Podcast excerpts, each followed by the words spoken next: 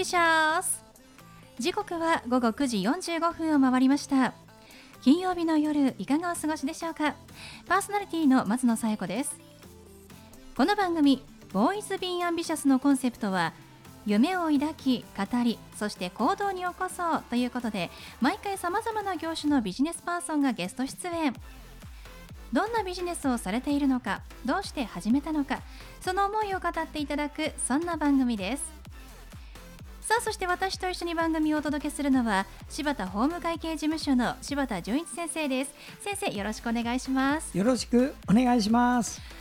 柴田先生私最近、はい、あのドリーム声優オーディションっていう、はい、あのまあ声優になりたい人の夢を応援するプロジェクトがあるんですけれども、はい、まあそれのあのグランプリが決まる最終公開オーディションっていうのがお客さんの前でステージ上で行われるイベントがあるんですね。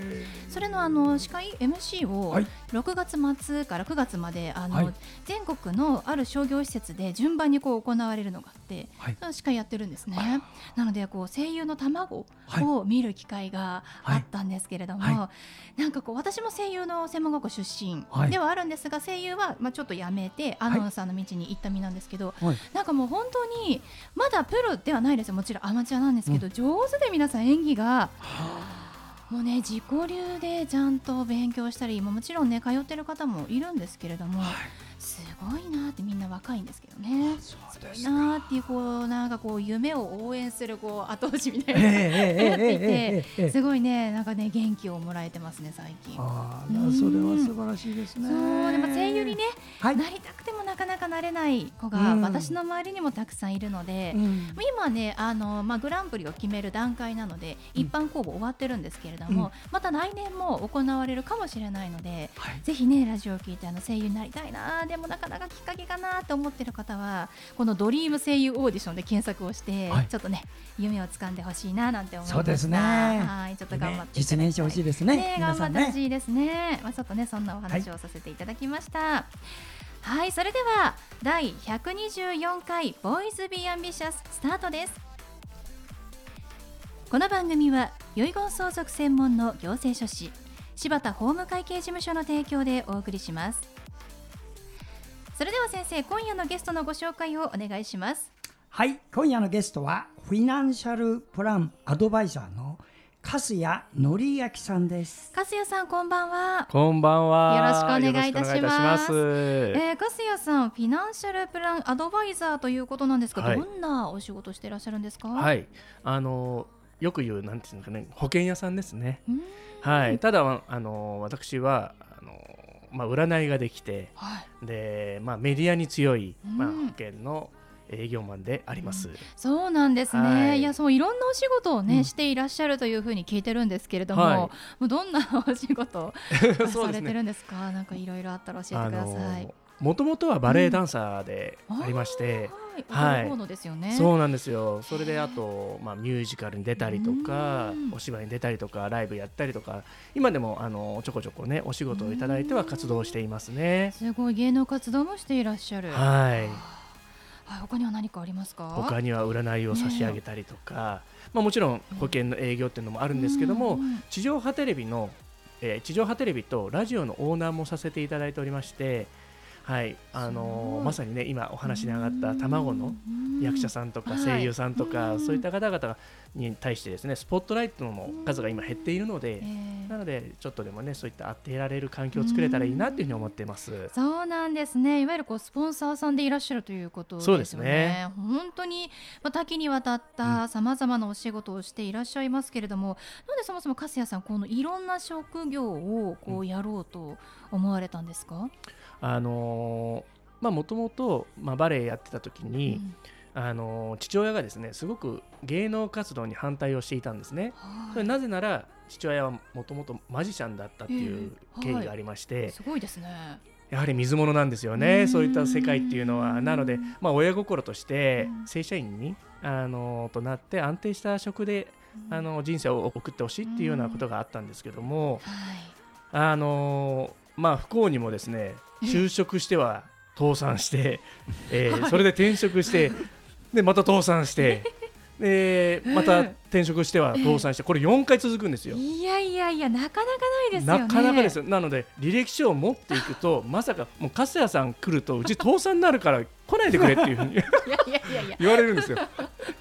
ひどい。もう疫病神もいいところで。まあも本当なんという災難続きで。はいね。ですのでまあ、うんあの安定しそうですね。道を選んだつもりが全然安定しないじゃんっていうような人生で結局自分で何かやれっていうことをね、ええなんかうん言われてんじゃないかなっていうふうに思いまして、うんその時に占いを、はい。はい、取り入れたんですね。そうなんです。占いのじゃあ勉強を始められたということですね。そうえどんな占いですか？はい、占いはですね、四柱推命と旧世気学、うん宿養戦術、んで仮想風水この4種類ができるんですけども、はい。主に専門性としてはお金のうんあの占いっていう形で今やらせてもらってますえね。ーお金の占いっていうと例えばこうどんな内容になるんですか？はい、あの主に、えーその人の本筋、まあ、性格とかを、まあ、生年月日で読み解いてでその方に合わせた、まあ、金融商品うんを、まあ、こちらが教えてあげるっていうんですかね、まあ、うんお勧めしてあげるっていうような感じです。すごいですね。こう占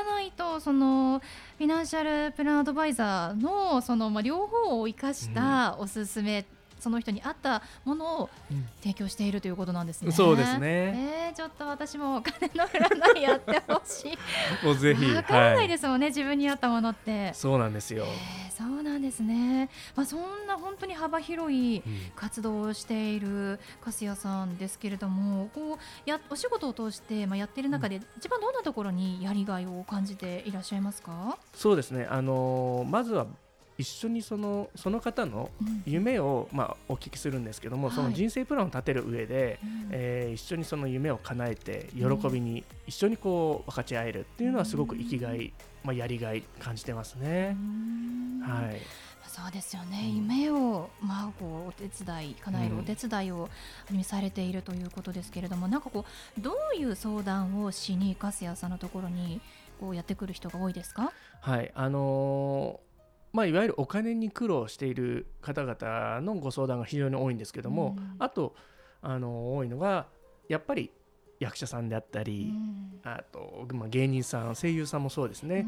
うん。将来今は成功していてもあの将来不安という方々が非常に多いんですね。そうですよね。はい、ですので、えーその道筋もそうなんですけどもまずはその将来に例えばその今老後2000万問題ってありますけども、はいもうすでにその65の段階で2000万が揃っていたら夢途中で諦めることないんですよね。んそうするとやっぱりこううん思い切って、あの行動に移せれるっていうところもあるので、まあ、そういったところのお手伝いは差し上げてますね。うんそうなんですね。いや柴田先生やっぱりねこう、人生にお金ってまあつきものですけれどもそういう心配されてる方も多いですよね。そうですね。先生もねもうあのうん以前、あの保険とかね金融のお仕事されてますよね。うん。はい、私も日本生命の代理店の店長やってますけど、うん。あの相続と保険というのはうん必ずねあのセットで考えるんですね。うん。だから相続財産の中には保険の受取金は入りませんからね、うん、だから預金を繰り崩して保険で切り替えておけばそれは相続税から外れるわけです。うん。1人500万円、つまり相続人が3人いたら1500万までは非課税なんですわ。そういうのもあってね、あのいざった時にそのお金で運用して葬儀費を出すとかっていうので結構相談多いですね。うん。だからやっぱりお金に関する問題っていうのは切っても切れませんから、うんうん。はい、やはりきちっと皆さんあのやる。だから私たちもファイナンシャルプランナーやっててポートフォリオを作るときは今から2 3 0年前はねあの 7%8% の利回りで作ったもんです、うん。今は考えられませんけどね、うん。今作るときはもう 0. 何パーセントだからね、はい。それくらい世の中変わってるから、うん。その変わったのをあのぜひお金をしっかりとね見つめて皆さんうん。計画を間違えないようにして、まあ世の中保険会社って本当にたくさん今ありますし、そのまあ販売されてる方もね、たくさんいらっしゃると思うんですが、こう粕谷さんに相談して、うん。もうこうメリット感じられる点他と違う特徴などがあったらぜひ教えてください。そうですね。あの今自分がやっぱり困窮な体験をすごくしてきたので、やっぱりその損しているっていう方々が非常に多いんですよね。なのでそのどういうふうにあのまあ、その現状打破するかっていう術をですねやはり誰よりも知ってるつもりなんですよね。体感しているので、はい。うん、そういった術であったりとかお金の作り方こういった部分を、えーとまあ、その人に寄り添ってあのご相談に賜ることができるかなというふうに思いますね。素晴らしいですね。もう自身の経験ももとにアドバイスしてくださるということで。では最後にその粕谷さんに質問ですが、はい、粕谷さんの夢は何ですか？夢はですねあの皆さんの障害賃金をですね増やして夢を諦めない社会を作りたいなって思ってます。いやもうぜひ私を助けてほしい。もうぜひ相談させてください、はい、皆さんもねぜひね一度相談してみてはいかがでしょうか、うん、ということで本日のゲストはフィナンシャルプランアドバイザーの粕谷紀明さんでした。粕谷さんどうもありがとうございました。ありがとうございました。ありがとうございました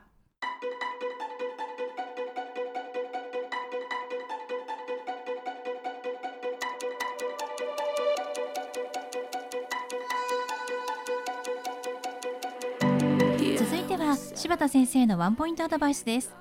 では先生今日はどんなお話をしてくださるんでしょうか？はいこんばんは。遺言相続専門の行政書士の柴田です、えー、今年32年目実はですね私民間の方の遺言書もたくさん作るんですけど私の主力っていうのは陸海空自衛官の親またはその近辺の家族の遺言書を作る相続対策をする。これがね本業でやってるんです。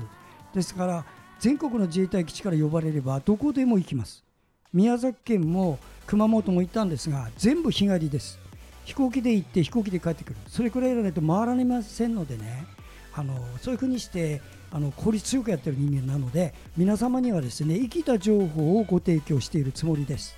まず先週お話した中でこれから複雑な社会になってくるとシニアの皆さんは自分一人では賄いきれないので誰か専門家を必要とする専門家どこにいるんだそして探そうとするその時の探し方この間言いました口コミで探してください。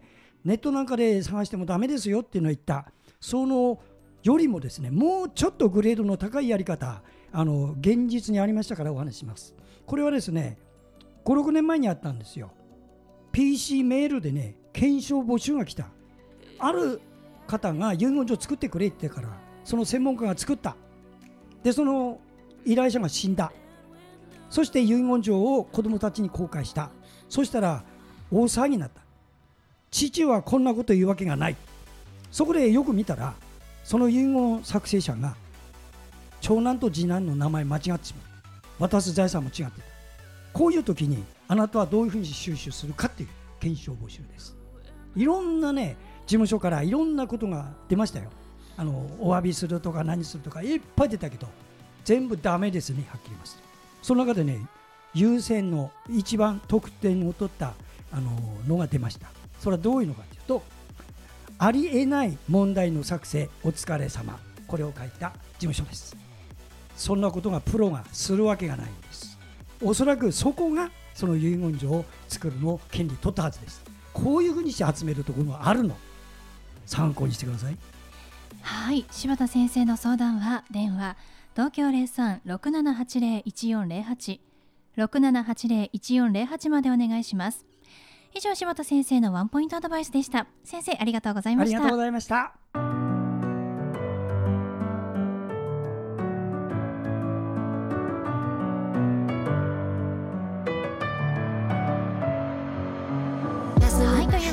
送りしてきました「ボーイズ・ビー・アンビシャス」いかがでしたでしょうか？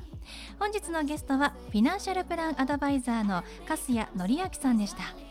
ぜひ粕谷さんに相談したいという方は Facebook で検索してみてください。Facebook で、えー、かす漬けのかすに谷、そしてのりあきが21世紀の紀に表彰の彰でのりあきとなります。粕谷のりあきさんで検索してみてください。